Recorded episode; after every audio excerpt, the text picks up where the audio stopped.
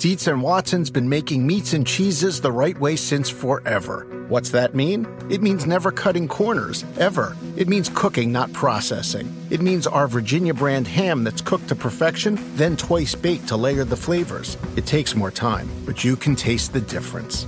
We come to work every day to do it the right way, even if it's the hard way. Because if it's not right for us, it's not right for you. Dietz and Watson, it's a family thing since 1939.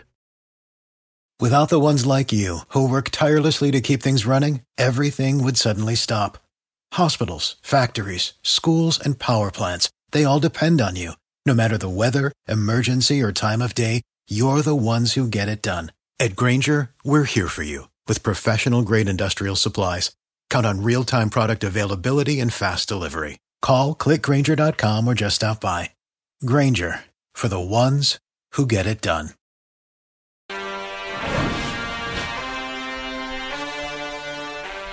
We'll see where this goes. We'll keep you up to date on a game that you already know the result of, as Alvin points out every That week. is our signature. we will let you know news that you already know. That's what we do. We keep you up to date on stuff like that. Well, challenge flag. Technically, that's what we do. You should know the scores of all the games by the time you listen to this podcast, right? We just give you a little live, stupid look into a game that is not live to you guys tomorrow. As we sit here at six nothing Giants, and the Bills are third and three on the three yard line. Three yard line. Big moment of the football game right here. The G men are making things tough. All right, it's week six in the NFL. It was a defensive kind of week. It really it was. really was. There's not a lot of like marquee offensive plays or standouts throughout the league. The quarterbacks who put up the best stats, uh, most of them were a part of the losing team and a losing effort. Derek Jared Goff's really the only one that Jared Goff and Mahomes are really the only ones you look at that had impressive days and their team won. Yeah. Uh, I don't even think Mahomes was all that impressive for Mahomes, that's for sure. Uh, but either way, yeah, weird day in the NFL that seems like it was de- defensively dominated and it was just a lot of defensive struggles out there. It's getting cooler. It It's a little wet out there, Yep, rainy, right. misty, and uh, we have a touchdown. The Bills are going to take the lead with an extra point. Seven six, we think. We'll see how that goes. You're going to be way more distracted than normal. And normally know, we're right? It's a close distracted. game. It's usually a blowout It's by your this guys point. in a close game. This could be very difficult to get through this, but we make that promise to you each and every week to talk about every game. We will do that once again. Uh, here's our sections today. We got Larry Csonka drinks. Oh, baby, he likes to No drink. More. He does like to drink. We don't know that for a fact. But he, On these days, he does. Once, yeah, once Yeah, a year. at once a year, right. Uh, defense wins regular season games. We'll talk about that. Give you the headlines, last call, and then a quick recap of Thursday night football with the Chiefs and a Monday night football preview. Uh, but before we go, Yeah. First off, what's up? How you doing? Thank Good you for doing you, that. Thank You you, all for doing that. I'm good. good? Yeah. I did want to say I did want to start with what I did last night. Right. I was in South Bend, Indiana, Right. and I got to see the presumed number one pick in the NFL draft. Yeah. Caleb Williams look very, very human. Yes, he did. Very human against a very good defense. Definitely was not one of his best nights. A little loose No. with the football Might for have been his sure. worst. Right? What do you think of him though? Without taking the football game itself, did you get to watch him in warm ups at all? Did you get to see him a little bit? Like I wish you were there out? to watch Yeah. with me, but Yeah. in the game, there are some times that he moves in ways where you're like, wow, like a defensive tackle is ripping his shoulder pad and he just bends back almost like he's in the Matrix and gets his balance, springs back up. Right. His balance is Yeah. unbelievable. Right, his He change just- of direction, his movement, is, Yes. is very special. He's fast too. Right. So he's a he's a serious threat as a running quarterback, as as everyone listening to this probably knows. Uh, but there are things, and, I, and we were even talking before the game with Matt Cassel Right. and Joshua Perry and Mike Robinson. I was like, there are things that he does, obviously, in college that you just can't do in the NFL. And you do wonder if he is creating some habits, Yeah, some sure. bad habits Right. that will be difficult to break. And then against good defenses, Yeah. those bad habits turn into interceptions. Yeah, we'll see. He's gonna, he's gonna, you know, he's just, he can, get, like you said, probably get away with it most times. But like last night, it'll be a learning curve to go. Wait, hold on, I got to change a little bit, and then yeah, you know, for his sake, hopefully he doesn't have any more humbling moments as the season goes on here. But those are the things you learn, you know, right? We're watching a guy here in Josh Allen who I don't know. There's things he does in Wyoming. I don't know if he can get away with it, right? So sometimes guys make those proper adjustments, sometimes they don't. I do feel like with Caleb Williams at times, he forces the Mahomes stuff a little bit. Where I want to be like, Mahomes never forced this stuff. He just played the game and he tried to do it the right way. And then it became, oh wait, I'm kind of getting comfortable, and somebody's hanging on me. I still think I can throw the sidearm 40 yards down the field, right? Yeah. So like he, grew into that. Uh-huh. I do feel like like a Caleb, Caleb Williams at times is trying to live up to being that guy already. I do think and that. sometimes that affects and makes some of these you know decisions a little iffy for sure. There are plays, and I don't know if in the Notre Dame game as much, but definitely in the Arizona game, where you watch and right at the snap, he's got a seven to ten yard gain, like, Right. crosser over the middle. Yeah, right. And It's he doesn't easy. care. He Right. doesn't care. Right. He doesn't take it. He's like, He's "Ah, looking for I want something more. bigger." I want Right. Yeah. And so he does that a lot. Yeah. So that's interesting. It was fun to watch, though. Cool. What a great athlete, and so that'll be interesting to see how he responds Yeah. from that humbling Yeah. experience at South Bend. All right, let's get into it. We said Larry Csonka is drinking. Oh. Uh, at least he is posting about drinking here. Pop the champagne. Cheers, baby. We have There no more are. undefeated team. Look at that. that can't be a current picture of tonight, right? They didn't just all assemble like they whipped out the bat signal. they go, guys, the 49ers are down. The, the, the, this, yeah, I don't think so. Uh, I don't know how many of those guys are actually still alive. Oh, too. that would be another thing. Sorry for the negative ghost or the negativity there. I questioned all those things, but either way, he's letting you know like he does every year. Yes. you know, he usually puts out a picture of him opening up a champagne bottle or he's pouring champagne, champagne, and and he should. It's a special thing for you know his career, his teammates, his friends to go end undefeated in the NFL. What was it, 51 years ago now? Right, in 1972. Right, Miami 1972. Dolphins, last undefeated Went to the Super Bowl three years in a row. They lost 71, perfect in 72, one in 73. Right, and one of the greatest teams we've ever seen in the sport. Uh, and yeah, we know there's only been one team that's really threatened them, and that was the 2007 Patriots. Today, they get to celebrate a little early. They get a little Halloween Very early, early. gift here. Now they can just chill and watch ball. Pete is telling me that picture was from 1980, so no, that was not from tonight. I actually, didn't say that, but it did kind of look like it might have been from 1980. Uh, so let's go through the two teams that uh, that lost. That so I guess who wins that DraftKings bet that we had, right? Like who? I I guess the 49ers lost first, but that's because they played earlier. Is that a push? Because it's probably the game week, right? It's not yeah, the I would think it's the day. week. It's not actually the time of the day, right? That So that they- wouldn't be fair to the bettors there. But both- it certainly didn't. Ex- it, not that. Yeah, I will say this flat out. When I heard Deshaun Watson wasn't playing, I, I was pretty much like, well, chalk it up. The 49ers are going to win the football game. I didn't think it was going to be easy. I did not that. Like I wasn't like, oh wow, they're not going to steamroll them. I mean, the Browns, as we know, the D is real, right? Jim Schwartz is smart and creative. They can run the football, so they can stay on the on the field and chew up a little clock that way, Yep. which we know is always big for the team that's the underdog in these type of matchups. But like. I, the game was a little bit shocking. Yeah. I mean, it really was. So let's start. Yeah, let's start right go. there with uh, with the Browns defeating the 49ers 19 to 17. We'll get to the Eagles here in a second. Um, so they could have won this game, right? Jake Moody, the rookie kicker, they drafted in the third round. No doubt. Missed a 41 yarder. I'm a little upset at the conservative. Uh, I, I, I'm never a fan of settling for 40 plus yard field goals, Right. Mm-hmm. especially with a rookie kicker on the road in a in a stadium that both kickers were having trouble Yeah. making some field Yeah. goals there. And so maybe you can get into that later, but uh, continue with your your point and your big takeaway well, from well, this Well, just one. off that right away, like I, I think the, around the NFL, like 41 yards now is looked at as like a chip shot. I get it. right? But I understand. That, obviously, it's not. And we saw a number of 37 and 38 yard field goals and 41 yard field goals missed today. So you know maybe that'll make Shanahan rethink a little bit as far as that's concerned there. Uh, but you know, I have no problem with that.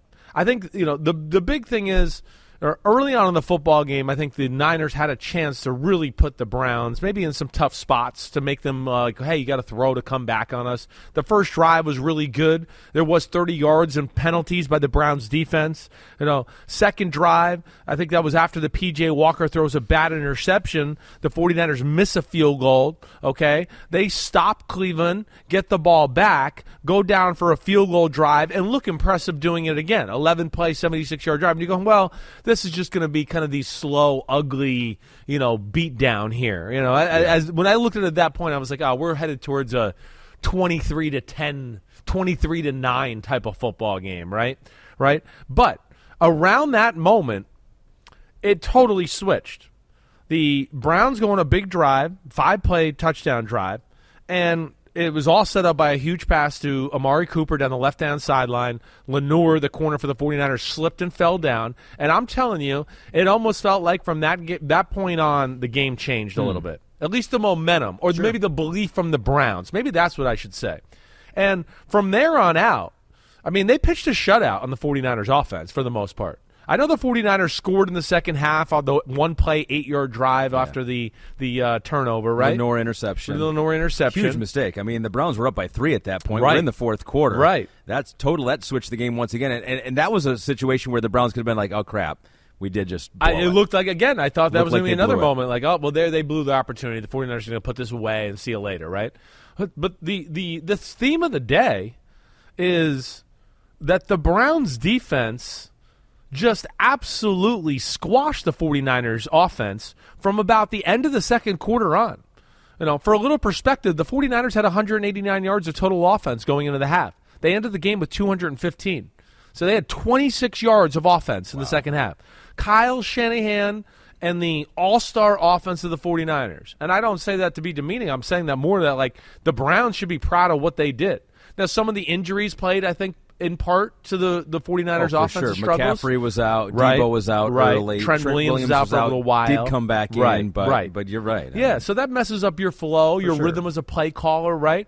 But I think the big thing is it was the first team all year that I felt like matched the physicality of the 49ers. All right? That would be the first thing I would say. Where I went, damn, they're they are not backing down and they're throwing their bodies around every bit as equally crazy as the 49ers. The other thing that I think jumped out to me more than than anything too is they stopped the run game. And as you always know, when I wax poetically about the 49ers and their offense, all, all the Shanahan, I call them Shanahan specials, right? The trick plays, the screens, the reverses, the speed sweeps, the toss to Deebo Samuel, all those things, they were non existent in this game. They basically made the game like, no, Brock Purdy, you're going to have to drop back and pass to beat us. We're not going to let all these other tricks like kind of work on us today. And of course, their pass rush was annoying to Purdy, and they have two really good corners down the field to make life hard and not give you a lot of open looks there.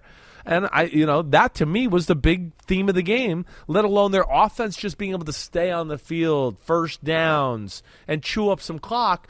It was a well played team football game, you know, altogether by the Browns. Yeah, so in totality, how do we assess this performance from Brock Purdy in this one? 12 of 27, a 44% completion percentage, down those weapons, as we mentioned already. Right. 125 yards, had the touchdown, had the interception. Uh, but if Jake Moody makes that field goal, he led a game winning drive at the end of the game. As you see, the final drive, he was 3 of 7, 42 yards. The elements were not perfect for a quarterback. How do, how do we come away from this game thinking about the quarterback? Well, he he's still really good. He struggled today, and he, he struggled one because I, a little bit of what you just heard me say, like some of those screens and boots and people are wide open. They give you the little rhythm for the day, a confidence. I we always talk about basketball players. They see the ball go through the hoop once, and all of a sudden they start to go, "I'm hot, I'm on fire." Give me the ball, right? And you're like, wait, that was a layup. Like, it wasn't a big deal. You're like, no, 30 feet away, boom, right? And it's the same thing for a quarterback at times. You get a few throws here or there. It doesn't matter how difficult they are. You walk away, and even if you threw three screens and you go, damn, I'm three for three for 55 yards. Okay, it takes a little pressure, it takes a little edge, makes things feel better for you. That never happened. The run game never happened. So then there, the the play action pass was not nearly as effective as we've seen in years pa- or games past with them. Um, I, I think the thing is with Brock Purdy, he's still really good. We know that. There was comparisons this all week to him and Tom Brady. Like, ca- calm the fuck down, everybody. like, come on, okay? It's a good player. There's no doubt about that. Record wise. Right, right, yeah, yeah. But he's, he's a good player, but in no, no, by no stretch of the imagination is he ready to carry the team like a superstar quarterback and be like, "Hey guys, I know it's not working today, right? We talk about this all the time with certain Yeah. guys. I know we're injured and it's not working. And don't worry, I got it, right? He's not ready for that. He's not. I don't know if he'll ever be that. Uh, He, he but but he's. He, he needs a little system help and stuff. For When he starts to really click and do things good is when, hey, we're rolling and you give me all these plays and I, I can remember all the things Shanahan taught us, like we talk about all the time, and he slowly starts to pick you apart here. But this was a game that the offense and the system didn't deliver as much. And then, you know, it's still, he's good at a, getting out of the pocket usually and all that too. But this with this pass rush, they they were around him today. Yeah. And then I do think the last thing here, and this is the most important, the elements bothered him. You know, and, and the elements I think bothered both quarterbacks for a little while. So I'm not trying to point him out here, but I think there were some throws, especially in the second quarter, that were missed because it was wet, it was raining, it was cold, it was windy. And you could see the way the ball squirted out of his hand a few times where you went, oh man, that didn't come out clean, right? He was having a problem controlling. So I think all those things played into it. And then as we always know, you know, th- this is where people got to get like used to the NFL and the the human emotions, right? The 49ers feel like they were, hey, we're the greatest thing in the world. We beat the Cowboys. We're the best. The Browns are going into the game going, shit, we got the 49ers coming to the game and we don't have Deshaun Watson. We have to play our best, right? And then people got to realize too, like, you get a bunch of grown men who already think they're the shit, right? Like, like I'm the man. I can do anything, right? Mm-hmm. And you rally them together for the week and hey, we got to play good. Uh, you can get the group to believe when, especially the talent gap in the NFL is never that different, right? And I, I think the Browns just put a, an unbelievable effort, and I was shocked even with their offense running the ball to the capacity it did today. Too. Yeah, and we we should definitely give the Browns credit for all that they did in this one because I think that this defense is proving to us, yeah. that if they are not, you know top one in the league. I mean, they're they're in the conversation for, for best, best in the football. Yeah, best in, in football. football, no doubt. I, I, think the one thing we've hit on that only reason. Uh, little size and depth in their D line. Those yep. have been our two concerns. And as the game started out today, I was a little bit like, oh man, the Browns are going to get worn down here. But they hung in there. They really did. And I think Schwartz, I'm excited to watch that film, had some creative things in his game plan that took away, I think, some of the bread and butter plays that Shanahan did. And the 49ers were sloppy. They weren't good on third downs. We talked about Purdy missing the ball. They had a ton of penalties, right? And, um, yeah, they, they, had the fight, I think, brought to them for the first time all year. Still maybe almost won it, though, with a missed field goal at the end and a controversial That's how good they are. pass interference penalty on yes. Gibson there, some too. Some tough that, penalties at the end, the end of that, that last uh, field goal won. drive by the Browns. You had the the Gibson, you know, unnecessary roughness hit, which yeah. he didn't look like he hit the guy in the head. So no. I don't think that should have been called. It maybe was bordering on defenseless receiver. I, I know. I think defenseless receiver though. You, still, still got to hit him in the, the head. head. I think so. I do. And then the pass interference. I think that was on Lenoir late in the game, right? Okay. You know, I had no problem with that. He held the guy coming out of the break. It wasn't the worst hold I've ever seen, but but I could live with that. Um, you know, either way, big win for the Browns, and uh, they're three and two, and, and watch out for them. There's no doubt if Watson gets back and their pass game gets going, they got a lot of sure. pieces to be a dangerous team in the AFC. And the 49ers undefeated no more. The Philadelphia Eagles undefeated no more. The New York Jets, how about this? 20 to 14, they get the win. Israel DMS7 says, damn okay to the Jets' Tetris secondary. Jets defense won the game for them and have held all the elite quarterbacks in check. Uh, really, at no point in this game did I really think the Eagles were going to lose. No, until Jalen Hurts threw the pick I, at the end. Agreed. I mean, it, it kind of felt like it was teetering on. Like they're living dangerously. They're living dangerously, but they're about to control the game. That's yes. where kind of kept going, going. Oh yeah, it's fourteen to three. Oh okay, yep. They'll they'll they'll do something. You know, they'll you know, stop and put it together. Oh, they held the Jets to a field goal. It's 14-6. Well, they're going to go down score before the half right? I mean, it was it was it kind of felt like that all game long. Yeah, it should have been 17-6 at least, maybe, but they fumbled, so it was 14-9 at the break. Exactly right. Mistakes, like, yeah. turnovers, and an Eagles football team that you know I, I you know, we know is super talented. We also know they've won some games where we've gone they didn't play their best football, and today. You know, they didn't play their best football, and they played a team that's crazy on defense, got speed, opportunistic, and they didn't play their best football, and they turned into whoa big plays for the Jets on the defensive side of the ball, turnovers, right? And I think that was the big thing of the day, no doubt about it. When you look at like how the game unfolded, uh, the Jets yeah. D stopping the run and mm. making it a one-dimensional. No, you're going to have to throw the ball to beat us. Uh, I think was kind of the shocker of the day to me in this matchup. Robert Saleh said post game that the Jets have faced a quote gauntlet of quarterbacks so far, and quote we have embarrassed all of them. So they've faced Josh Allen, Dak Prescott, Mac Jones, Patrick Mahomes, Russell Wilson, Jalen Hurts. I don't feel like they've embarrassed. Have they embarrassed all of they, them? Well, they've had the best of all of them, I think, except for Dak Prescott. Dak Prescott won 31 of 38 for like 260 something yards, seven incompletions. Embarrassing. uh, but I think other than that, he could he could say that. I mean, Mahomes with the three interceptions and was yeah. outplayed by Zach Wilson. Yeah, we didn't expect that. Uh, they're a handful, like we've seen, uh, and and and and to me, when, when like watching the game, the thing that jumped out to me, of course, the team speed they have, they're opportunistic and you know, creating some of the turnovers. Like you said, the D'Andre Swift fumble seems like they were driving. That ends up for three points for the Jets, right? You know, there's another moment in the game. Jalen Hurts, DeVonta Smith wide open in the middle of the field. The ball goes right through his hands on a second down. I mean, they're going to be down in the red zone. Uh, so there were some missed opportunities there. They throw a screen pass to Dallas Goedert. Uh, he catches it. As he's catching it, Jermaine Johnson hustles over there, kind of hits him as he's tucking it away, pops in the air. Quincy Williams gets the inter- interception, mm-hmm. right? Um, we had the the other tip pass, I believe that Bryce Bryce Hall got right. Yep. Uh, and then and then the one at the end where Hurts throws it off his back foot. Yeah, but the three the, interceptions that tied a career high. Yeah, for yeah. Hurts. So that was that is embarrassing. Yeah, That's well, embarrassing. Well, we've seen Hurts be in some of these moments here early in the year and come through, and we've yes. gone, man they don't always have to run the ball. In this game, there were times where it's just like, man, yeah, he's great throws, great yeah. plays, right? Whatever. Yeah. The Jets still stuck to the game plan of though, we're going to show people by the line of scrimmage, and then we're going to drop out. That to me was what they looked looked like early on.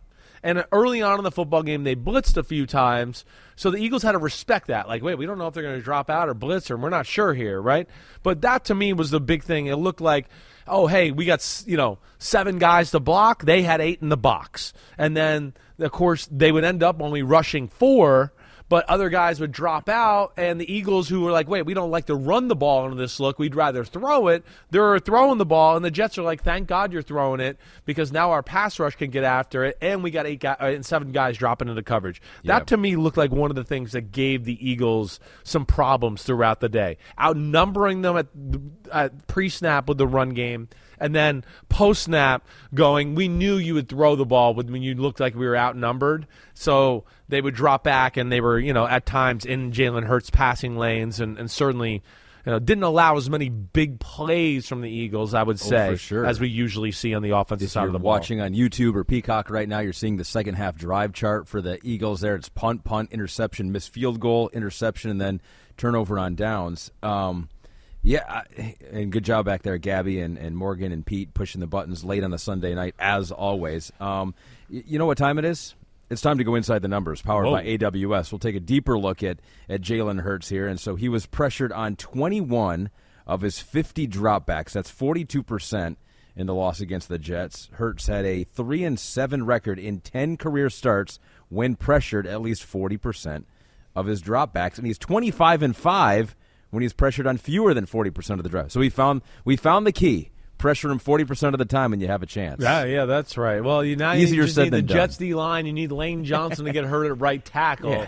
and then you go from there. Uh, You need some things to fall in your favor. Yes. you you do well. Uh, they got the Eagles into a one-dimensional game. I think that's the th- that's rare. We haven't seen that a lot. Yes. where it's like, wait, forget the run. We're just going to keep dropping back to throw.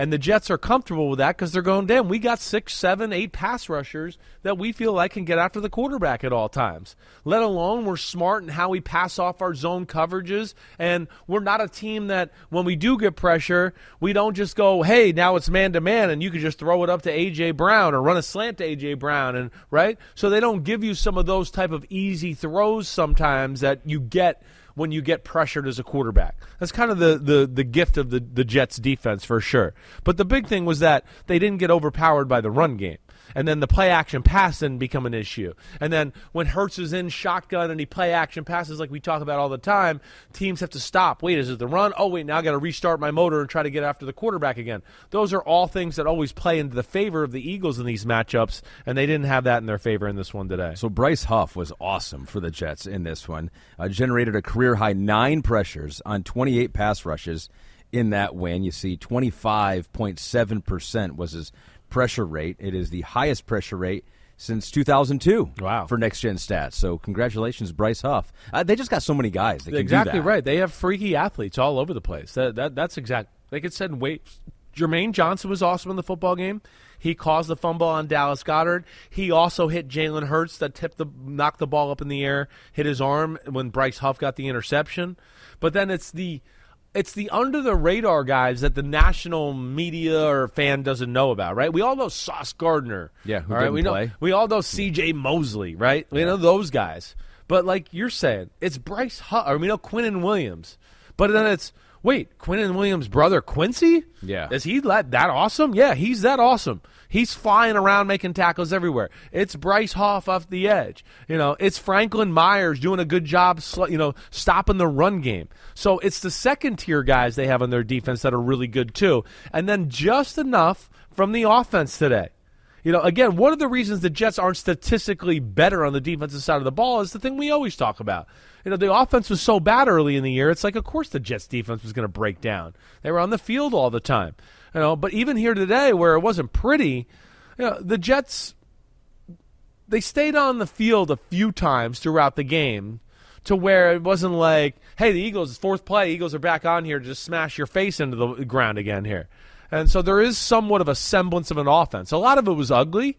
It was ugly field goal drives and everything like that. But either way, it stayed on the field. And I think one of the biggest things of the day was the Jets almost were even in time of possession with the Eagles, which is a almost a huge win in itself as well. Interesting. All right, Yeah. I got to check that now. Yeah, 30 minutes for the Eagles. Yeah, 29 for the Jets. Yeah, I mean that would be.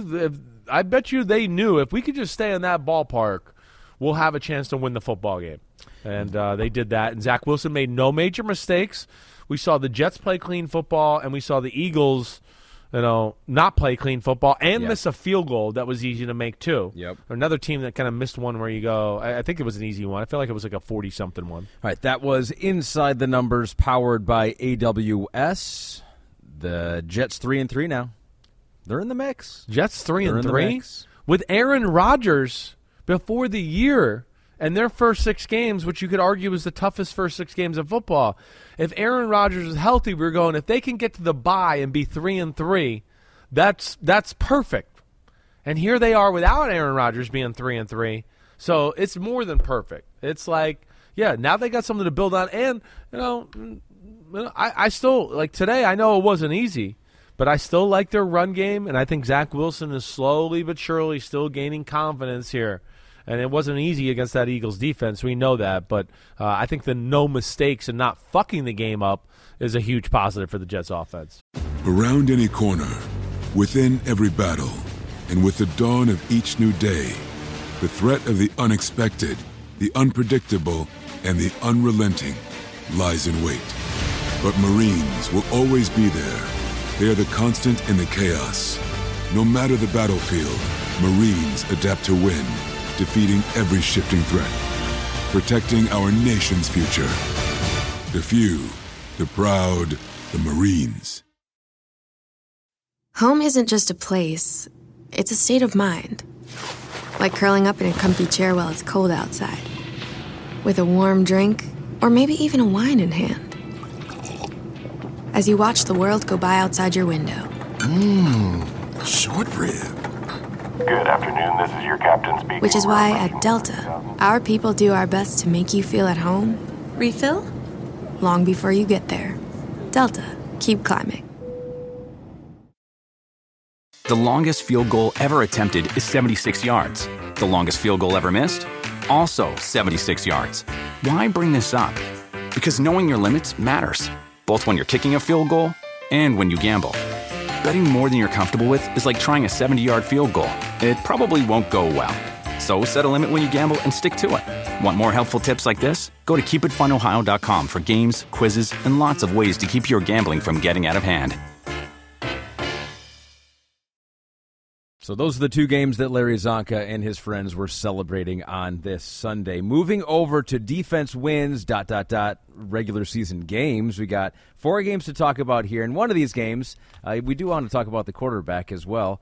Uh, damn okay, says Compass Traveler to Jared Goff, just being a great quarterback for the Lions. Lions beat the Buccaneers 20 to 6 the final score. Who knew that when we made that trade with the Rams 2 years ago, we were getting the better quarterback. we should have traded the first round picks. I love Matt Stafford. He's great, but Jared Goff has been awesome. Uh, 353 yards, I think, was the final count for him in this game.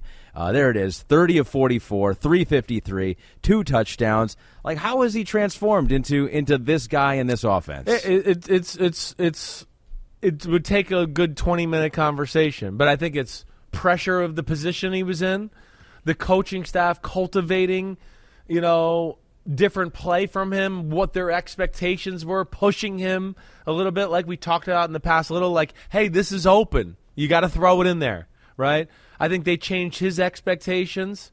You know, I think they managed him a little bit at first to ga- give him confidence, and now they play an offense that fits him, and he feels comfortable, and he's confident now, and he's fearless. That's the big thing.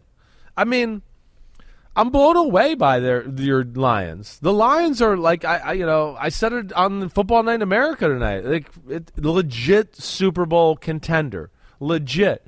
They're like we talk about with the Eagles a little bit.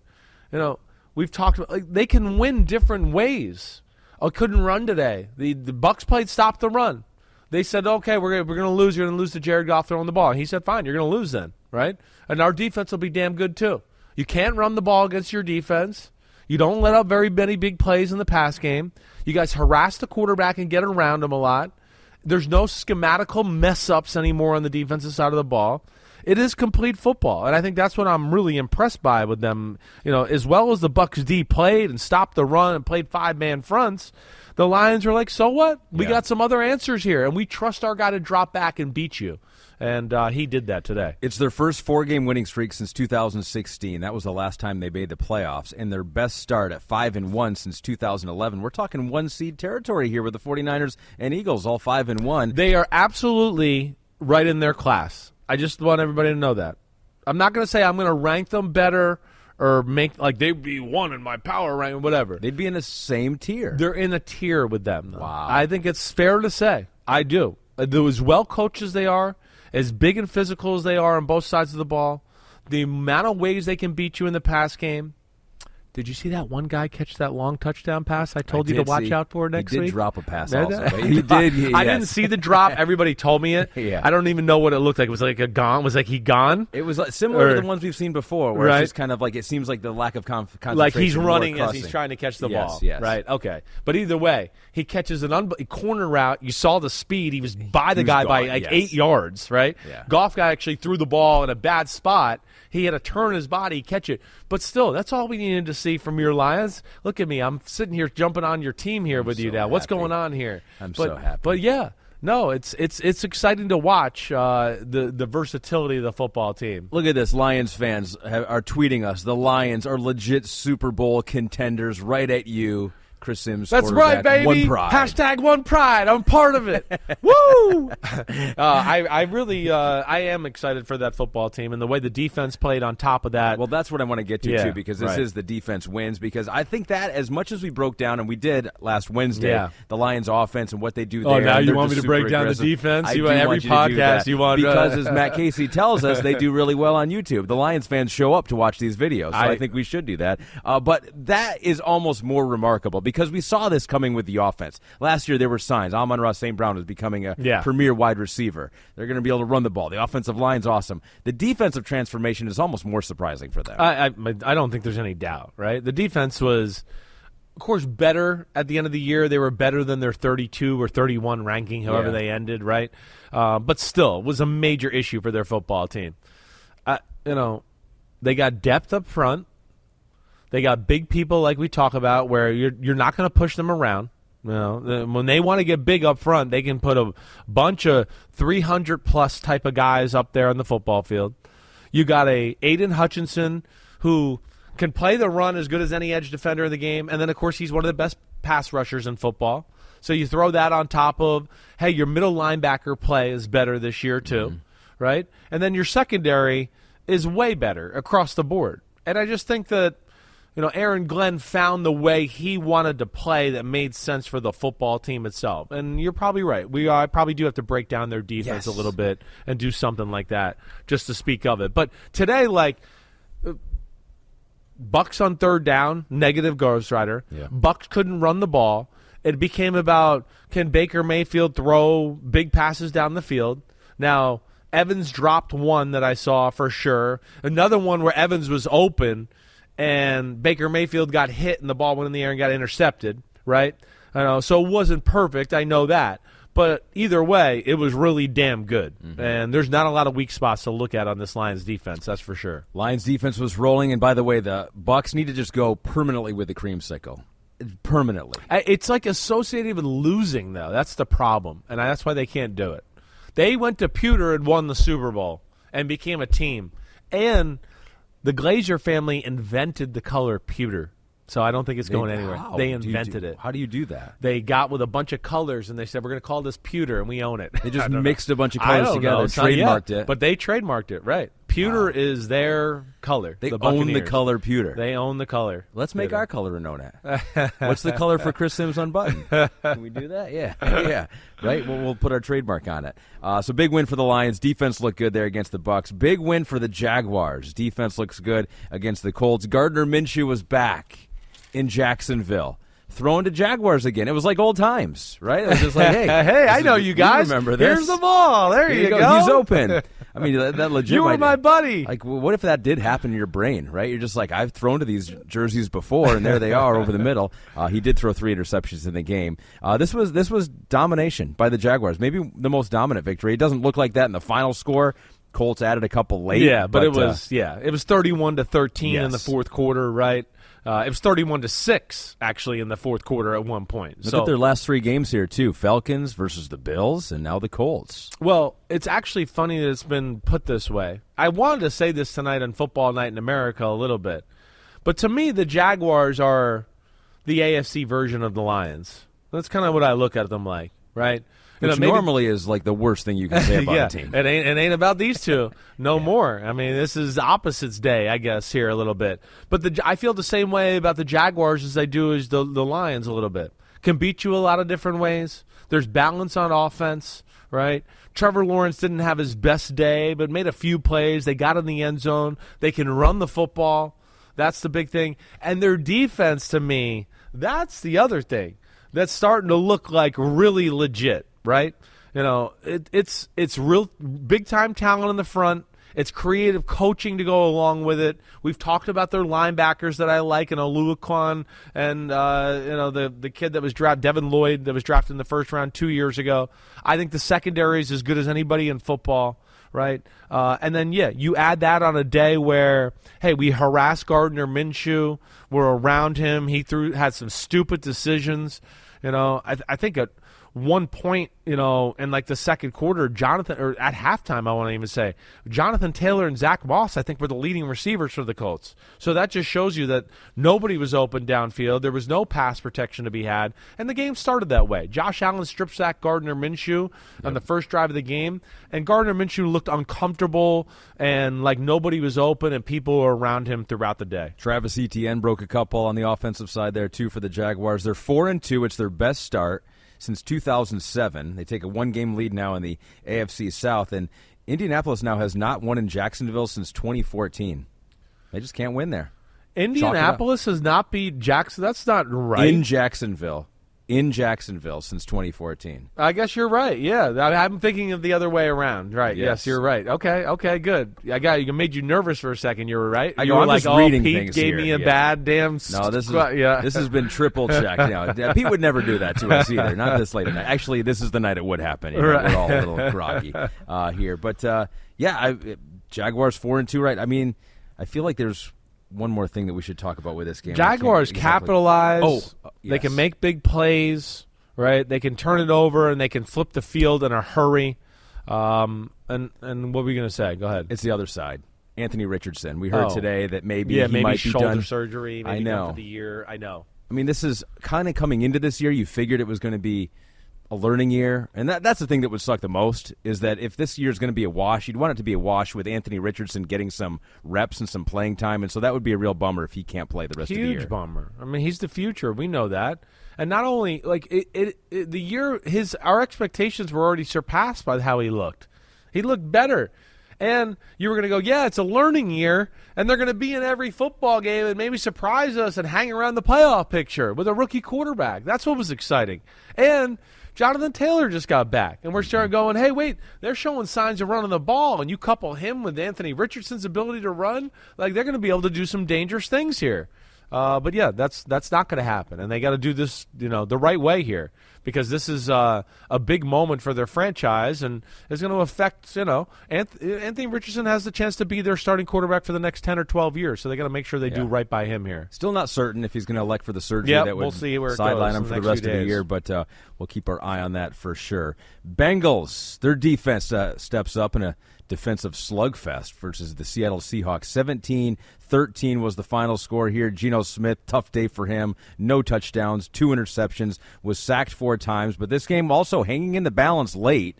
And then in my notes, I just kept writing down the names Hendrickson, Hubbard, Hubbard, Reader, and then B.J. Hill, defensive line. I mean, that's basically what saved the game at the end here for the Bengals. I mean, no doubt. I mean, two goal line stands at the end of the football game where the Seattle Seahawks come away with no points, right? Seattle Seahawks with that type of weaponry you know, having that many red zone failures, one touchdown out of five red zone trips. I mean, yeah, that that's kind of embarrassing. Uh, there, there's no doubt about that. Uh, and it's a Bengals defense that we know, and you and I have talked about in previous podcasts, where they haven't been at their best. They've let up big plays.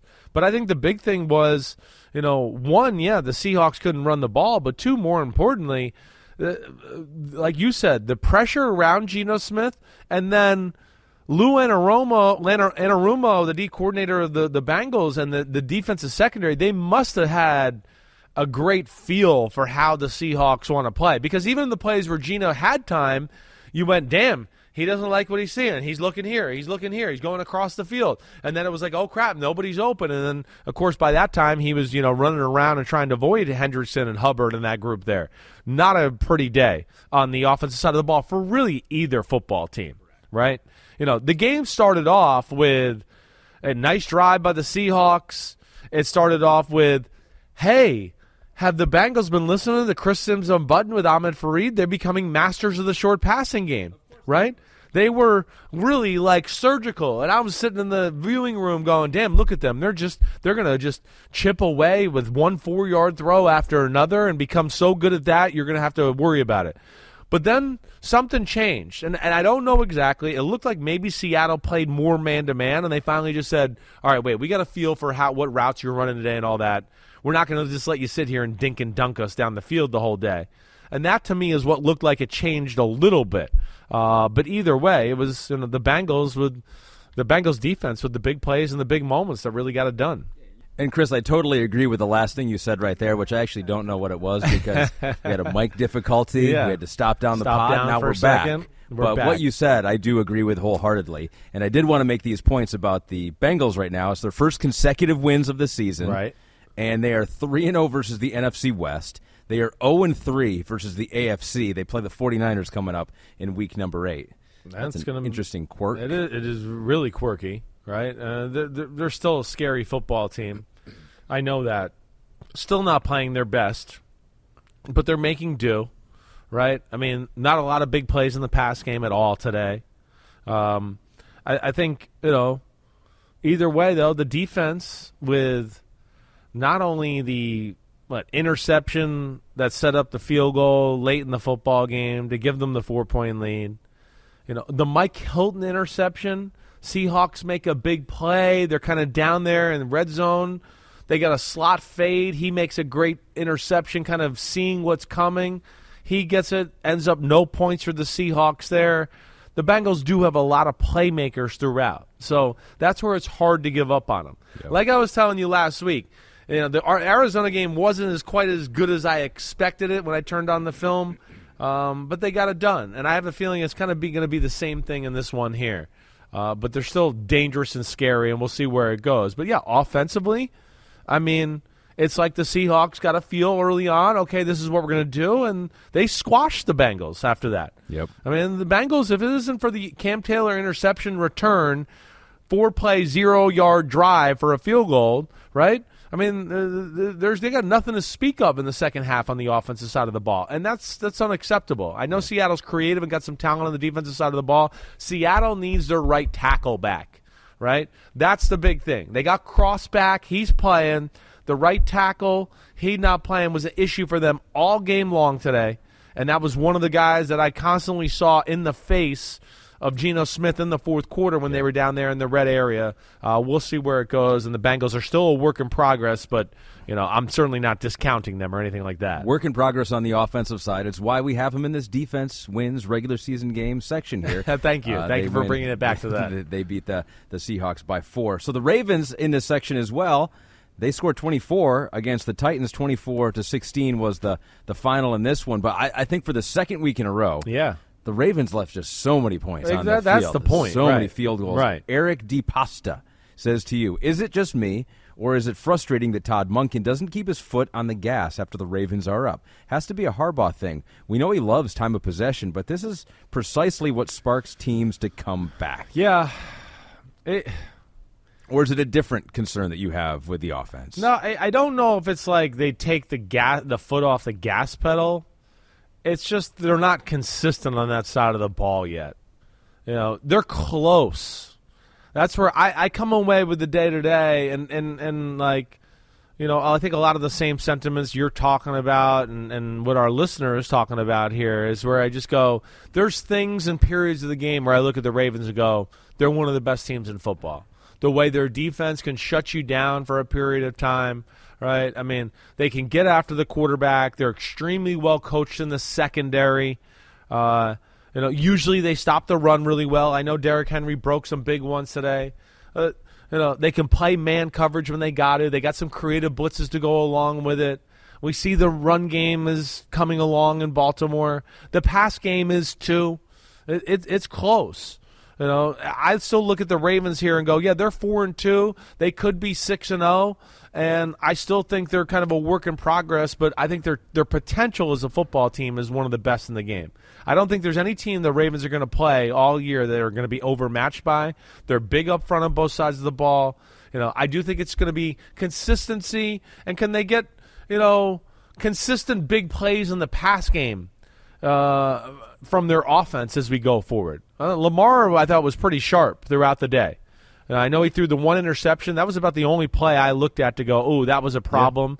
And then, you know, them getting close and not scoring touchdowns, I think, is what, you know, our, our listener Eric DePasta is talking about, too. It's not taking your foot off the gas pedal.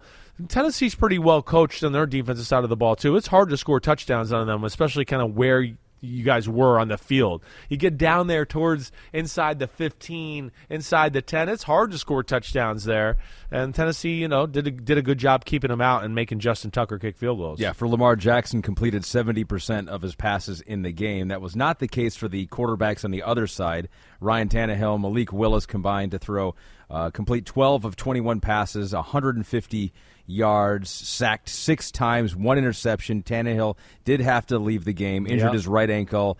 Uh, earlier in the game, uh, he had surgery um, on that same ankle last season, so that's a bit of a worrying sign there for Ryan Tannehill. Malik Willis came in the game and did not find life any easier going up against this defense, and so not a whole lot. uh, There were, it was what a Derrick Henry touchdown that made it a five point game, but I don't think it was really ever that close. No, it, it always felt like Baltimore had control of the football game, right? I think that that's the big thing. I think the thing that I'd, I'd maybe look at more than anything is the point where Tennessee had a chance to maybe get control of the game in their own way. Right? They come out in the second half. It's it's uh, it's 18-13, right? Um, they they got the field goal, then they got the interception from Lamar, right? If I got this right, and then they got a one play, twenty five yard yard, uh, or it was a three play. There were some penalties there, but a one play, twenty five yard rush by Derrick Henry to make it 18-13. They stopped Baltimore. They got the ball back, okay, and it was third and one on at midfield basically. And Ryan Tannehill tried to force the ball downfield. Like that's where Tannehill's been frustrating this year. We know their offense isn't good. It's not on Tannehill. The receivers aren't special. We know that. But he's like forgotten who they are and lost his patience a few times during the year. And that to me was the moment of the game where it switched there for them too. It's 18-13. They had all the momentum. They're on cusp of field goal territory. It's third and one. He had Derrick Henry open in the flat, hit him. You're going to get a first down, keep the pressure on Baltimore. Instead, it becomes an interception, and Baltimore went down and kicked a field goal. And made it 21-13 and that's kind of where you felt like oh man it's going to be tough sledding for Tennessee especially when you saw Ryan Tannehill go out after Yeah. that interception that was it for his day Titans are now 0 4 outside of Tennessee this season. This game well outside Tennessee, out in London. Uh, Just a bit outside. With that Ravens win, they're now in first place in the AFC North. But I do wonder what happened to my guy John Harbaugh. He used to be gunslinger, fourth down, go for it, roll the dice, down by your goal line, ready to punch it in. He's not like that anymore. Well, I think in this game, like right, they had one down there where they were close and they kicked I the thought field they had a goal. couple that I were think there, was yeah. two. I think there was, but I think I, you know, I don't have a problem with that. You know, to I me, know you don't. Well, that's how you end up losing a game where we go, "Hey, they all played Tennessee and somehow they lost. They lost 1917." that was last week against Pittsburgh. Well, okay, but don't like uh, again, like you just said, we just laid it out. It's Ryan Tannehill, the Tennessee Titans offense, right? Just make them work, make them earn it. So I don't have a problem with that. I don't. Yeah. I know it's shocking, and I think even Kurt Warner and them during Rich Eisen during this the during the game itself were like, "Damn, man, this day in the NFL, it's weird to see teams kick a field goal like this." But it was a necessary thing, and it's fourth and five. Yeah, let's call this 14-9, live. Buffalo. Tyrod Taylor, last chance. Tyler Taylor Moves over the up in the middle. He got it. Oh, complete to the 15 Complete. yard line. No timeout though. They got to clock the ball. Uh, I think you just run it Here to Saquon go. Barkley to the yeah, one yard yeah, line. right, like they did at the end of the first half and screwed that up. Oh, All right, did. nine seconds. seconds to Tyrod Taylor here. and the Giants are going to have a chance to win the football game. Right, look here. at Daboll saying to everyone, just settle down right now. So just so everybody knows, and you'll know this anyways, but uh, Let's Buffalo, They'll, they'll see how we lived this. Buffalo moment. missed a field goal Oh, here that went just over the upright. Jalin Hyatt. Nice that could have gave them the eight point lead. Yeah, it was wide right, which is a very familiar thing to Buffalo Giants Uh, fans. too hey, too soon. That's way too soon. It's that. not that soon. It's like We got 42 nine- years later. we, we got seven seconds on the play clock right now. Daboll's a little nervous. Uh oh. They're not going to. Oh, timeout Buffalo. Yeah, Oh, Buffalo. wow. Well, they want to see what they're going to do. They call that Kodak in the NFL. Kodak. Let's take a picture, and now let's talk about what we saw, how they lined up, and see if we can maybe figure out what they're going to do or how they're going to play this I don't know. It didn't look like the Giants were all that close to getting that play off, and there were only four seconds left on the play clock. But all right, uh, this is going to be impossible now. All right, let's try to get into this next section real quick. Wide receiver difference makers. Uh, this is the Dolphins beating the Panthers. 42 to 21, the final score, and I think you know who we're going to talk about here as the difference maker. A guy you said on Football Night in America should be the number one MVP candidate right now, Tyreek Hill. I, I, I mean, first off, he's the human highlight film. How many Sundays have we come in here and not talk about huh, Tyreek Hill, oh, Tyreek Hill, or I'm on Football Night in America and we show three or four highlights and we all laugh and go, ha, isn't he the fastest guy you've ever seen in your life? Set it up. Pause. Nine seconds to go. Second and ten. Tyrod Taylor back to pass. Uh-oh. Moves up in the pocket. He's going to run it. No, you He's gonna try to get out it. of bounds. get out. out of bounds. He does. Oh my with- gosh, two seconds. They held on that two seconds. Two seconds. Quite a bit. Yeah. Um, okay, Wow. here we go. Daboll got, comes down to one more play. What do you call here? If you're Daboll on that offensive side? Gosh, I would want to call. I would want to call something to Darren Darren Waller down the middle of the field is what I would look at. High, high, up to where he can go up and get it, kind of in the back of the end zone. That's what I would look for. So right now they're in an empty set. Oh, yeah. Another timeout. Buffalo's going to call timeout again. Okay, here we go. Back to Tyreek Hill. Yeah. Six catches, 163 yards. I told you this was going to be impossible. Oh, that's great. Uh, six catches, 163 yards, and a touchdown. And also, like, is it just every running back that is in this system right now? And I know Raheem Mostert is fast, and actually, when he's healthy, he does look like one of the best running backs in Kyle Shanahan's system and Yeah. this system too. But Achane's out. It's just like they they get people in space, and they seem to have everyone that can make a play. That's right. You know, they've accumulated great talent. They've accumulated great speed, and Mostert's staying healthy. Like you said, Mostert's always been super talented. It's been health that's been his whole issue, and yeah, with the way they play, he fits it. It's an open, you know, open field a lot of the time. So it's like, hey, here's a gap, and as long as you'll stick your foot in the ground and go downhill at a million miles per hour, something good can happen. And Mostert's like, I can do that, and he does. And let's so set it up again. Two seconds, down seconds. five, touchdown or bust for the Giants. Three receivers to the top, two to the bottom. They're going to go Waller Back down the pass. middle. Steps up in the pocket over the head. PI. But we have pass oh, interference Oh my gosh! on Darren Waller, just like you said. wow. So they'll be able to run one more play from the Wow. one yard line. Josh Allen's shaking his head. He said, "That's not PI." It looked like it was a lot of contact. Pass interference. the way things have looked in the NFL as of late, with fourth downs late in the game, we've seen a lot of contact like that not called there. But to me, that was the right call. That is. I mean, again, you can't call the game one way for 58 minutes and then the last two minutes go, well, we're not going to call it that way anymore. Christian Bernard. He runs a little like acted like he was going to like try to run a post over the top of the linebacker. I mean, Bernard he- held him the whole time. Hold. Yeah, it's the whole definitely time, a hold. right? And yeah, he never Never let not- go of his He never was not touching him. No. Yes. That was a great play call. They knew they were going to get quarters and have the the middle linebacker. They can run or pass, but they're going to they're going to pass it play action. Back to pass over the middle. Waller, Waller, off of his fingertips, incomplete. Ladies and gentlemen, the Buffalo Bills hang on to win Wow. at home. Is that the play you want? It's not a ba- I don't mind that play. I Jump don't. ball back of the end zone. Yeah, you know, it was a little like a little bit of a token play action, which they had to still respect the run there, right? They're on the one one yard line, and you know, Taron Johnson on the coverage. There was definitely some bumping and some holding again there, but no, I have no problem with that play call. I don't think there's anything wrong with that there. Giants valiant effort. Giants. Well, we'll talk about it in a few minutes. no, talk about it right All now. right, well, talk about it now. right now Let's finish it right now. you know, one great game plan. Saquon Barkley makes it different for the Giants offense, right? Okay, because you, you do have to respect him in the run game. He's a one play guy. And what I mean by that is he can take one play to the house. So teams have to go, well, they might run with that guy that can go one play to the house. We got to like protect that a little bit. It opens up the field a little bit. Tyrod Taylor played really well.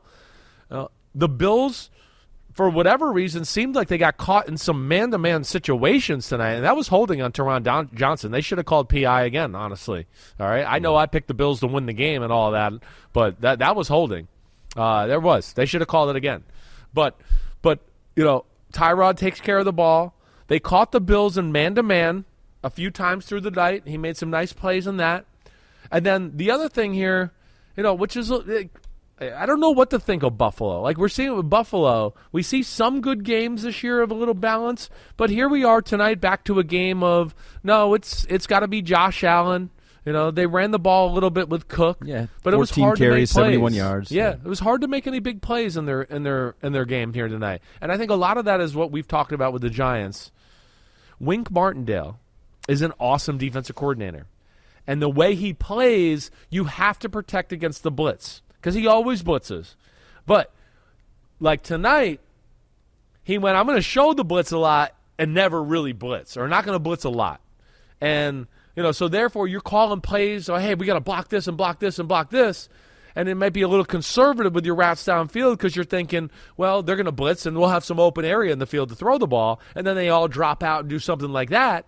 And, you know, Josh Allen certainly never got in a rhythm and, you know, did not No. look like the Josh Allen superstar that we know. Well, it's kind of good that we did this here too, because this kind of fits into the wide receiver difference makers section. Even though there wasn't a whole lot of action, I Yeah. mean, Stefon Diggs was targeted 16 times in this game, and this is something that you have long said. And if you're a listener to this pod, it's just they need they need more weapons on the offensive side. He had 16 targets, 10 catches. Uh, the next closest in targets was Dawson Knox with six. Yeah, he had three catches for 17 yards. yeah. right? We had Gabe Davis with four targets. He had three receptions for 21 yards. Yeah, that, that that's that's the problem. We just don't see enough of a consistency there. You know, it is it is positive. They ran the ball. They ran the ball better in the second half than I realized. So I didn't mean to say that, right? Uh, but still, struggles throughout the night. We saw an interception by by um, by uh, Josh Allen on the tip pass by Okereke, uh, Okereke, who played awesome. He was all over the field for the Giants tonight. He was really good. Uh, but yeah, the Giants' defense is a, a handful. We know that. It's the offense that we question. And actually, tonight was one of the better offensive performances of the year. Daboll had a little feel for what McDermott likes to do and had some answers for it. And they executed about as good as they, they have all year, I think, the Giants. Rams a little beat up, obviously on the defensive side. Still, uh, will be maybe for most of the year, if not all the year, for some of those we didn't guys. finish. but- We did. Did we finish Tyreek Hill and the Dolphins? Really? We got to finish. I don't that. know what. Okay, what else? What else do we want to talk about in that one? Because it seems for the most part. I mean, this is a game. Where Well, we, you talked about Mostert. Their run Yep. game special. Yep. Tyreek is special. Yep. Yep. We know that. I will say we got to talk about Bryce Young looked as good as he looked all year. It wasn't easy in the second half, right? You know, again, there, he's a he's a guy that does not have a lot of weapons and help around him. But early on in the football game, like Bryce Young looked the part. Where I, I know that Jason Garrett and I and Devin and the guys in the viewing room, we were like, well, man, that was a good throw. And, Okay. Ooh, that was, you know, slick right there. So I would say that. That Are you was sure his you're not most grading on a consistent. grading on a curve there? But it was legit impressive. to- It to was. you It was guys. legit impressive. It really was. Yeah, I've questioned Bryce Young and how he looks. And there's still moments in this game where I went, man, when the pocket collapses, it's a little scary for Bryce Young, right? I think we all do. Uh, but you know, again, also he doesn't have a ton of help around him. And the other thing I'll just say is, it's hard to feel how good the Dolphins' defense is. Right? I know they're good. Um, are they going to be a defense though that lets up a lot of yards and just relies on making plays, or are they going to be a team here at some point that starts to really shut down teams and limits the yards? I don't know. I'm guessing it's going to be the other way around. Yeah. it's going to be like, hey, we get plays, we're going to get plays against us, but we're going to make plays on the defensive side of the ball and get the ball back to our offense. I kind of feel like it's that type of type of football. Yeah, it's almost like the NFL version of the air raid in those those Yeah, a teams. little bit. That is the defense is very tough for them just because of the way the offense plays. Although the time of possession was pretty even in this game between the Panthers uh, and the Dolphins. So yeah, certainly. I mean, they got the big names, they got the studs on the defensive side, but uh, do give up some yards and were not great. I don't think. Oh, they were pretty good on third down uh, in this one. So stepped up and made some big plays. Yeah. All right, let's move on now to another game that featured another wide receiver that we have seen do this before. Thankfully, he's back in the NFL, healthy again, doing it again. Cooper Kupp, seven catches, 148 yards, a touchdown. Kyren Williams ran it for over 100, well over 100 for the Rams too. That found a little spark in the running game, and they rolled over a Cardinals team that has given some other teams some issues this year, especially on the defensive side. 26 to 9, the final score. The Rams slowly becoming one of the more impressive and surprising teams that we didn't expect a whole lot from when the season started. No, the, the, they're, to me one of the surprises of the the year. Uh, I know it, we we talk about them a lot with Stafford. He's impressive. Today was impressive with big plays. You know, it was ugly uh, early on in the football game. I mean, it was ugly. It was the Cardinals going on some long, ugly field goal drives, right? The Rams fumbled a punt return kind of down in their own area. The Cardinals got a 6 3 lead on that. Um, you know, there was uh, they had a 9 3 lead at one point, right? Another ugly drive uh, be- before the half. And then, to me, the, one of the big moments of the game here, you know, at the end of the, it's 9 3 Arizona. And before the half was over, right? The the Rams got the ball back with 43 seconds. They were definitely pushed back against their own goal line. And I don't know the exact time here. I know I'm in the ballpark. He hits they leave Cooper Kupp one on one down the right sideline with their rookie corner, who we've talked about, who does a good good job. 13, Clark. They get huge bomb, sets up a field goal. They go into the half nine six with momentum, right? They were losing nine to three. Now it's oh hey hey nine six yeah let's go. We didn't even play our best football. They come out in the second half, and you know what showed up? A run game.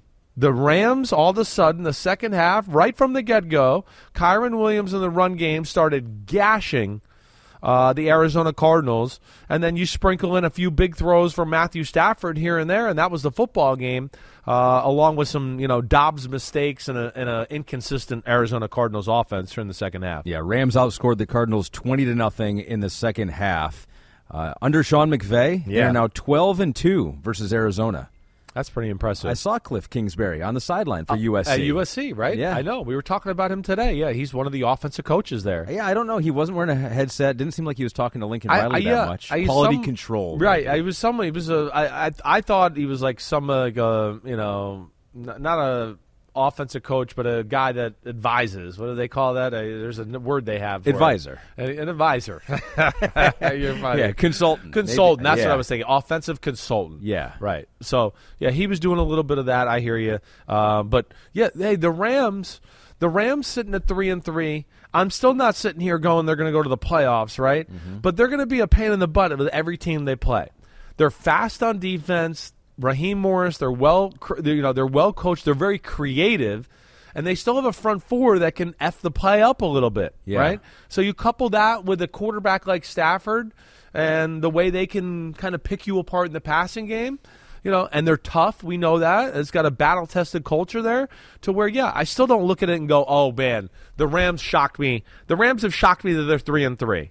I had very low expectations. I'm still not ready to go, oh, they're going Yeah. to the playoffs, but I feel like any team they play, we're going to sit there and go, damn, it's 14 to 10 late in the third quarter. The Rams are hanging around, right? Just like they did with the Eagles, just like they did the 49ers. Uh, it kind of seems like that they're going to beat the teams they should beat Yep. and probably lose closely to the teams that are better than Yep. them. This was a Cardinals team that's lost 12 of their last 13 dating back to last season, but has played better at times this year. They do, though, drop to 1 and 5. The longest field goal ever attempted is 76 yards. The longest field goal ever missed? Also 76 yards. Why bring this up? Because knowing your limits matters, both when you're kicking a field goal and when you gamble. Betting more than you're comfortable with is like trying a 70 yard field goal. It probably won't go well. So set a limit when you gamble and stick to it. Want more helpful tips like this? Go to keepitfunohio.com for games, quizzes, and lots of ways to keep your gambling from getting out of hand.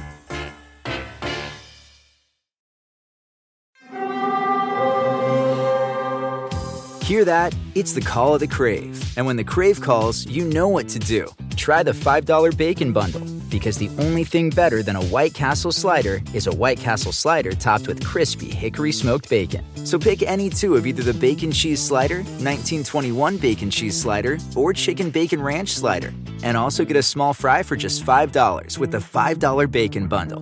White Castle. Follow your crave. When you need mealtime inspiration, it's worth shopping Kroger, where you'll find over 30,000 mouthwatering choices that excite your inner foodie. And no matter what tasty choice you make, you'll enjoy our everyday low prices, plus extra ways to save, like digital coupons worth over $600 each week. You can also save up to $1 off per gallon at the pump with fuel points. More savings and more inspiring flavors make shopping Kroger worth it every time. Kroger, fresh for everyone. Fuel restrictions apply. Time now for Give Me the Headlines presented by Hyundai. We'll start with the Vikings and Bears. Well, NFC I know you don't like the Bears. I all right? You don't like the Bears, right? Don't like the Vikings all that much, but I like them more yeah, than the Bears. I, I don't I mean I'm with you. I like I like to kick up for Kirk, stick up for Kirk Cousins. I Me like when the Vikings don't do good though, because it makes my other work partner Mike Florio angry and in a bad mood, and he gets pissy. Yeah. So I do like like watching them struggle because I like watching him squirm a little bit. But my headline for the Vikings defeating the Bears. 19 to 13 is U G L Y. You ain't got no alibi. That was ugly. It was ugly. I mean, it was ugly. It was ugly. Game, all right, it really was. I think from any you know standpoint, team view, whatever you want to talk about there, uh, not a lot of consistent good offensive play by either football team. You know, quarterback play just okay. Yeah. Uh, there wasn't a lot there today to look at and go, oh, that was a fun game. Kirk Cousins was efficient for the most part, but no big plays. They missed Justin Jefferson, as we thought. You know, Fields showed some signs of magic, but they never really got going. And then he got hurt, and that threw things off, threw things off kilter. The Vikings' defense is better than years past. It's better than it was last year. It's just, you know, they're not finding a way to win some of these close games that we saw, but they they found a way today. So you mentioned it. Justin Fields went out. He was sacked, then hurt his thumb, I believe is what Yeah, it is. yeah. Um, and so then Tyson Bagent came in, Division Two Shepherd, Shepherd. to the NFL. Right. You don't see that very often. No, very rare. Yeah, he had a great something like preseason. we talked about him a little bit. He looked then. pretty good, yes. he did. He played really well. Um, in this game, not so much. no, got got you know put into a tough spot. Right, he got got strip sacked if I remember right. He got strip sacked one time. All right, that was big, and then oh, does the thing you see all young quarterbacks do. Throws an interception late in the game, thinks he's got more room and space in the pocket than he does because he hasn't played, and he certainly isn't used to the NFL starter like pace, right? Like it's cool when you play against the third stringers in the preseason, and you're like, "Whoa, the pocket's collapsing. I can still get it off." You know, and the regular season, week six, when you go, "Oh, the pocket's collapsing," I, you, you know, you don't get it off. You don't. They're there already. Okay. So, and that's what you kind of saw on the late interception that I believe that was uh, Byron Murphy that got. Thought he had more time, ends up the guy gets right in his way as he's throwing the ball. Ball's underthrown, intercepted that way. But yeah, ugly football game throughout. I mean, it was ugly field goal drive by the Vikings. You know, ugly field goal draw, drive by the Bears.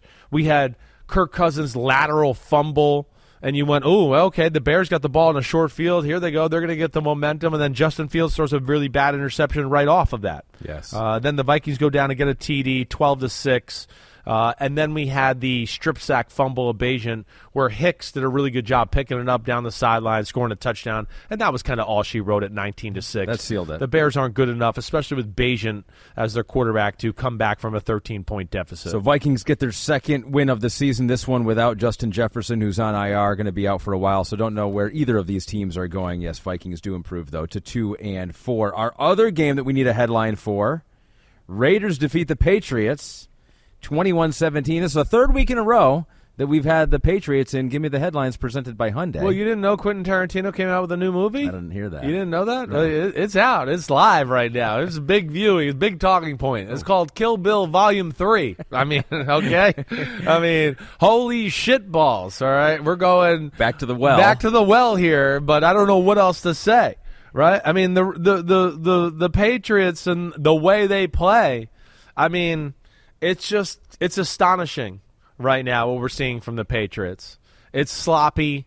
Uh, the offense is pitiful. Okay, uh, the defense is is good, but not good enough to where it's like, oh, don't worry, we'll hold down the fort and cause turnovers and get touchdowns, and Yeah. don't worry, bad offense, we'll hold it down for you that way. Judon They're- was out right? Judon too. is out, right? They're they're not that good.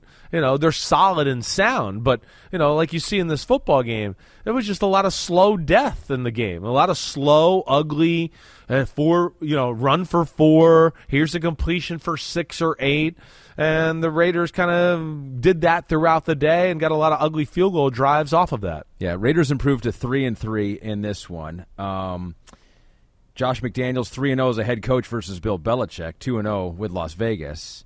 They had that last one. uh, Last that year was even with worse, right. Weird That lateral. shoulda killed that Bill, was- like, oh officially. gosh. Maybe it did. Emotionally, he's been dead since that game.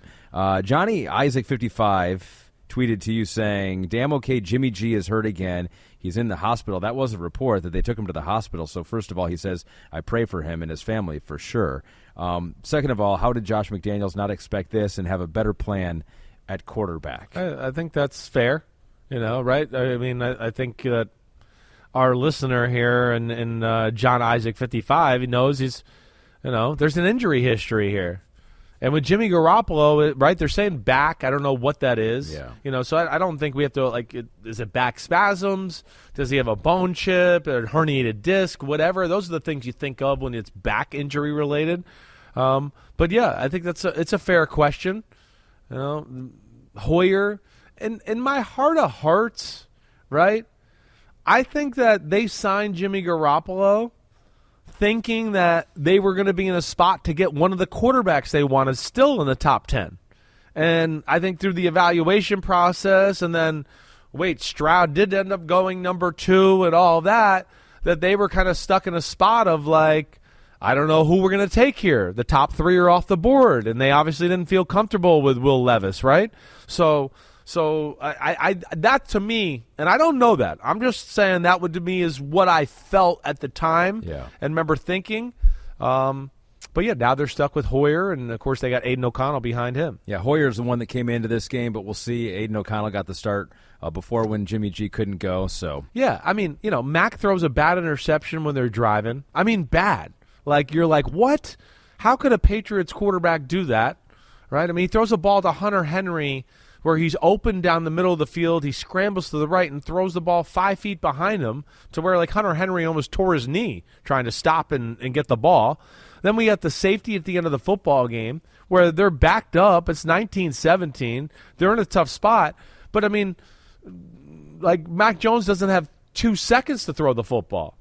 Uh, Maxx Crosby goes around the edge to where Mac Jones can't even go. Like, let me look at one and then I'll peek and then maybe throw it away because I know I'm in the end zone. He literally is like, let me look at one, boom, I'm down on the ground, sack, game over, and that's all she wrote. And I just don't see light at the end of the tunnel for the Patriots. I don't. I don't see any bright spot on the offensive side of the ball. I see nothing to look at and go, it's close, or they're going to do this. The run game's close. There's nothing. Defensively, it'll continue to be solid and sound, but I don't know if they have enough playmakers anymore with all the guys that got hurt in the secondary and Judon out, like you talked about. The Raiders are not special, right? I'm certainly not here going Raiders like a little bit like the Rams. I think the Raiders are like three and three. It's good.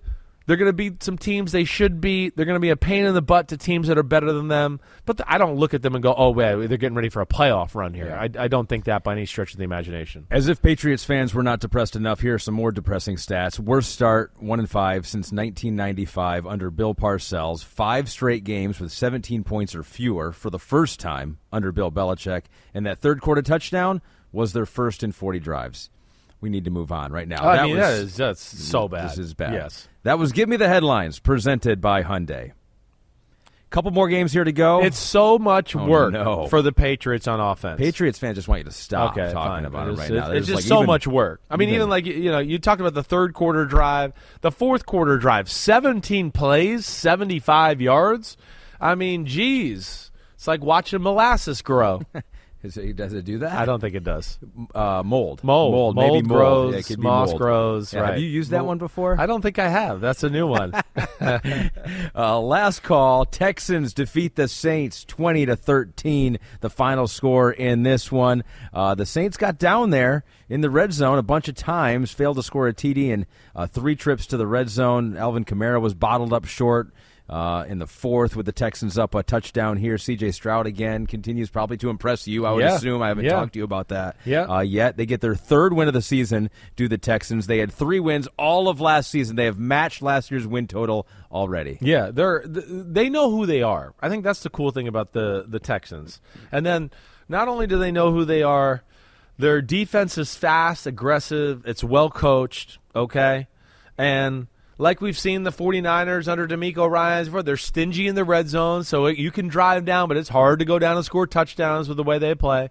And then you know, off of that, the Texans are like you know, they make use of their yards. Unlike the Saints that we're about to talk about, who have a lot of empty yards, where I want to go, oh, great, they moved the ball between the 30s, or, you know, they made a big pass play to get to the 50, and then they stalled out and they punt the ball away. They're kind of like the kings of that right now, the, mm-hmm. the Saints are.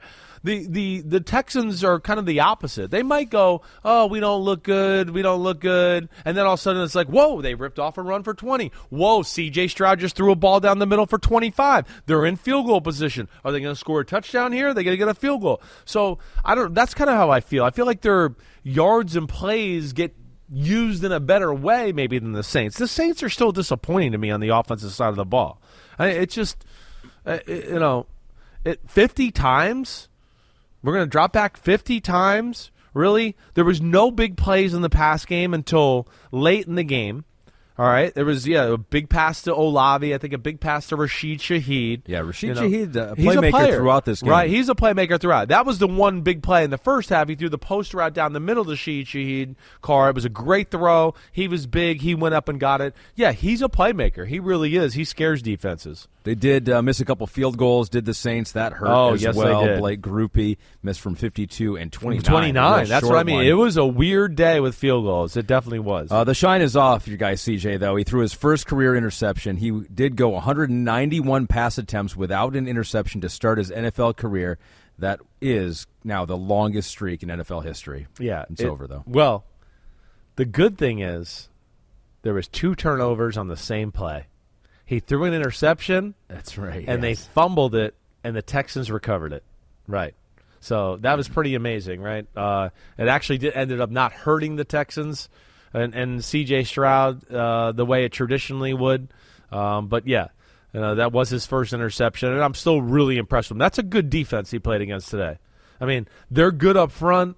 They're one of the best at pressuring the quarterback in football. They're pretty creative with what they do on the back end there, right? But I, I think the big thing is that you know the Texans can score touchdowns. They can play D, keep you out of the end zone, um, and just got a good little formula going on the offensive side of the ball. There's great balance between their run game. We talked about it a lot. The play action pass game, and they can certainly rely on Nico Collins and C.J. Stroud in the drop back pass game too. All right, one more game to talk about. It was a Commanders victory over the Falcons. 24-16 was the final score in this one. Uh, this was a this was a strange one because as I was watching it, I was like, I think the Falcons' offense is like performing considerably better than the Commanders' offense, but the Commanders had the had the lead. Um, and looking at the numbers, that is the case. Falcons had 25 first downs. The Commanders just had 13 uh, first downs. Uh, what did Ridder throw for in this game? He Over 300 yards, right. Uh, but it was not a great 300 yards. They had three interceptions thrown in there, too. He did have two touchdown passes. Um, I feel like this is becoming a weekly thing. It's like the stock market. Desmond Ridder, up or down. Very volatile stock here, too.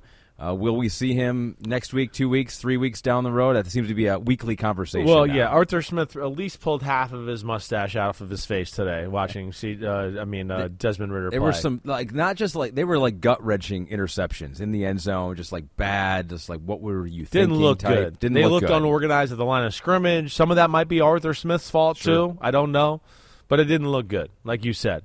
And like we've talked about in other we- in weeks past, there's some throws and decisions where you just go, wait.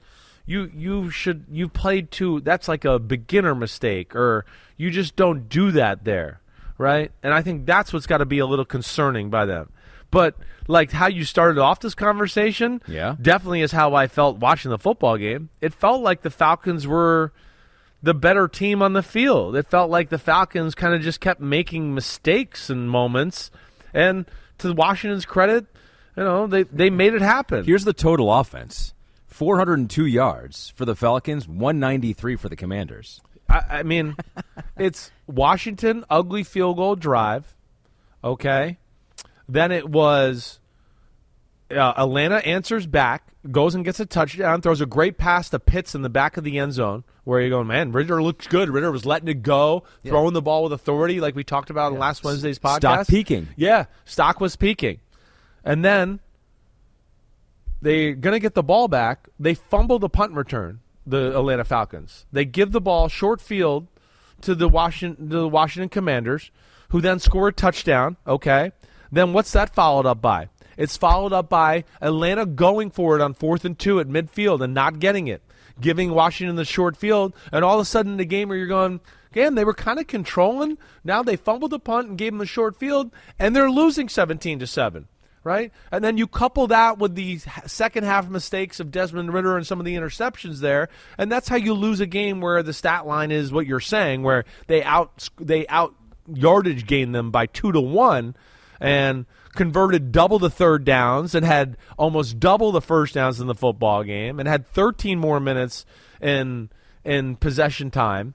And yeah, they ended up losing by eight points, and and that was because of the mistakes and the things you talked about in the red zone and the failures of the the Falcons and Desmond Ridder. Commanders snapped that three-game losing streak. They're now three and three, and Sam Howell does have his first career three-touchdown game, even though he only threw for 151 yards. Did find the end zone Made three it, times. yeah, that's right. Made it count when they got down in there. He they knocked it in. You know, it, it, was, it wasn't anything special to look at from them on on that side of the ball. And this is where it's frustrating for Atlanta, right? It's a little frustrating for Washington. Washington should be better too. Don't get me wrong here, right? But Atlanta, I just look at it and go, wait, we got a top 10 running offense, we got a top 10 defense in football, and what's the thing we can't do? We got a good field goal kicker. We we can't rely on our passing game or our quarterback at all, other than one game, which was last week. Right? Every other game we've kind of come in here and gone, oh man, it's tough. All right, Ridder, Ridder's getting it. They believe in him. He'll get it. He'll get it. But we've only had one game really come away and go, oh, he got it that game. Um, so yeah, I, I think that's going to be another big conversation for them down in Atlanta this week. All right, very briefly, let's talk about what happened on Thursday. Chiefs get a win. It didn't look pretty. They haven't had a whole lot of games that look super pretty. No. this year. No. 19-8 over the Broncos though. What'd you make of defense, run game, lack of you know motivation by the Chiefs. Right? I mean, you know they're they're the ultimate. I kind of think I said this on the Thursday show last week. They'll get bored. They'll let the Broncos hang around. That's that's kind of what they do, you know. But I think the real thing is is like, yeah, it's disappointing that they even let them hang around or be in the football game, and they should have that game should have been over way earlier, so we all could have gone to sleep, right? But you know, like the the Broncos, I mean, Sean Payton, a year out of football, I mean, just I don't know. The offense looks like it's going in the wrong direction as compared to where it was early in the year. Uh, I mean, I'm dead serious. Other than the Bears game and the second half, man, the last eight quarters of football are not good on the, the Broncos offense, and they weren't that great before that Bears game. You know, I mean, Sean Payton calling a timeout before the half. It's like he's lost his mojo with his year out of football. I don't even know what to say, but it almost seems like his offense is like stuck in, In- a different era. in a different era It was just one bit. year that he was out. I, I so know, probably I not know. that way, but no, but he had a robot wired to perfection. And a guy like Drew Brees, the offense was set up. He had a culture and the coaches where, hey, everybody believes in Sean and all that. And now he's having to restart that. He's hit some bumps in the road, and you got some coaches and guys in the locker room going, damn, is this guy really as good as everybody thinks he is? Uh, right? I think there's a little of that going on there right now. Let alone, damn, our coaches said way dumber things to the media this year than we have. That's not even close. We're actually, we need to teach him in the team meeting what to say to the media, right? So, yeah, it's added to a list, look of dysfunction there with Denver. Uh, their defense should be happy. As, as shitty as their defense has been all year, the fact that they, you know, hung in there and only 19 points to the Chiefs, and again with the Chiefs, D's great, running the ball is great, but what have we been saying, right? Offense is hard for the Chiefs. Yeah. Big plays are hard for the Chiefs. It really is. And uh, they got to figure out something to, to remedy that, and, and because it's just going to be too hard for them to get back to the Super Bowl with the way they're playing right now. yeah, Kelce had a 40-yard reception. Rice a 28 Right, yard. had the little yeah slant over the middle. He had two over the middle catches that were big plays. Other That's than it. that, That's about it. It was about it for the football game. Um, yeah, but uh, the good news for Russ is he almost did throw for 100 yards in this game, so 95. So very close to getting 100. Uh, in this one. 95 and like what? The interception. Um, one was like a slant route, right, where the guy got his hand in there and popped it in the air. Another one was a bad one. I can't can't even remember exactly how it does. It's a few days from now, but you know, either way, not pretty on the offensive side of the ball by the Broncos. One more game to go. Monday Night Football. Cowboys at the Chargers in SoFi. Those Cowboys fans will be making a lot of noise. Oh, my gosh, they're gonna dominate that home stadium. field advantage. Yes. Which you know what people make fun of that, and they make fun of the LA teams for that. Maybe they should. I don't know. Whatever. But I kind of like it. It's like high school football again, right? That's what you got in high school football. You got It's not half, bad. It makes got it makes the, other TV half. viewing Yeah, experience yeah. kind of fun. You got cheers It for does. everything. No doubt. I don't I, don't, I like don't disagree with you there. Uh, you predicted that the Cowboys would win by three, 23-20. I think this is a scary game for the Cowboys, right? Like if there there was games I looked at to where I was like, ah, man, w- w- you know, there's always every week you look at a few games where you go, this could be the upset. No, This one can can jump out to you. You I mean, don't think they're angry from what happened, the embarrassment from last week? they will be angry, and it's pro- it's why I'm picking them to win the game. Okay. okay, but it, like, uh, here's some things that that I look at. I go, all right, one, the Chargers haven't been good at stopping the pass, right? Well, this is a simple passing game to stop. You know, now the run defense for the Chargers has not been horrible. So that's going to be the me the, one of the keys to the game. Can the Cowboys run the ball to open up some things in the pass game? And on the flip side, the Chargers can really protect the passer. They know how to pick up blitzes. That if it's a four-man rush, they're really good that way. And we know that Dallas will play some aggressive defenses and do some things to get after the quarterback, to where Justin Herbert will stand there and go, "Okay, so what? People are around me." So there's one of my receivers way down yonder, open for a 45 yard gain. Let me just stand there raw and throw it down. So that's where I look at it being a little scary. Let alone that the Chargers can run the ball a little this year. You know, that's different about them. And we know that Dallas has got a little issue in that department. So I'm going to pick Dallas because, yeah, I think they're the more talented football team. And a little bit like you said, the motivating factor from last week, the way it went down, all of that. But I think this will be a scary football game for them. One last stat from Pete here to sum up the day. Speak to the big day the defenses had. Nine of the 12 games today went under their over under total. And one that went over is the 49ers Browns, who scored 36 points. The over under there was 35 and a half. That's amazing. that is crazy. Um, so, yeah, a day for defenses, some bad weather, some rain, some cooler temperatures hitting the Northeast. Yeah, I think there's a little bit of that as well, right? You know, uh, defenses are there. There's some good ones out there, and I think they're, you know, for the most part, they week six they start to learn. Oh, wait, this team does this, this team does that. We've accumulated some things, and now you know offenses will start to adjust off of that. But yeah, interesting week six in the NFL. The NFL is always awesome. It always throws us curveballs. We never know what to expect. I mean, come on. Who would have thought the Jets beat the Eagles and the Browns without Deshaun Watson beat the 49ers or the Giants would be on the 1-yard line without Daniel Jones with a chance to win the game at the end against the Buffalo Bills. They were on the and one it was a bad line. no call. It should have been a should have been another PI, but you can't Should've call been. it two plays in a row. That's just too much. Well, that's, the other problem too. That's, another excessive. thing. They got to fix that. But the Giants were on the one yard line at the end of both halves and come away with zero Zero points. points. Thank you for that. You're having fun basking in that, right? I just you. don't blame it all on the refs. Okay. The second Yeah. one was no, the you're right. but yeah. yeah, yeah. The first one one's on them for Yeah. sure. All right, you know where to find us, everybody. Sorry to end with Subscribe, rate, and review. Yeah, no, you just crapped on my Go me to bed. Team. Go to bed. You're feeling good. You're a lion. See, we already know. See, here we go. I'm gonna So be you're gonna be spoiled. You're gonna be just telling everybody how to play football now that your team's Yeah. good, huh? That's where we're going with Ahmed Fareed. but you know where to find us. Subscribe, rate, and review. I hope you enjoy this podcast as you wake up on a Monday morning. Have a good day at work. Have a good few days of work. You know where to find us Wednesday. Ahmed, thanks as always for driving the ship. Peace out, homies. Enjoy Monday Night Football. Cowboys, Chargers. Clap, Clap it up. it up.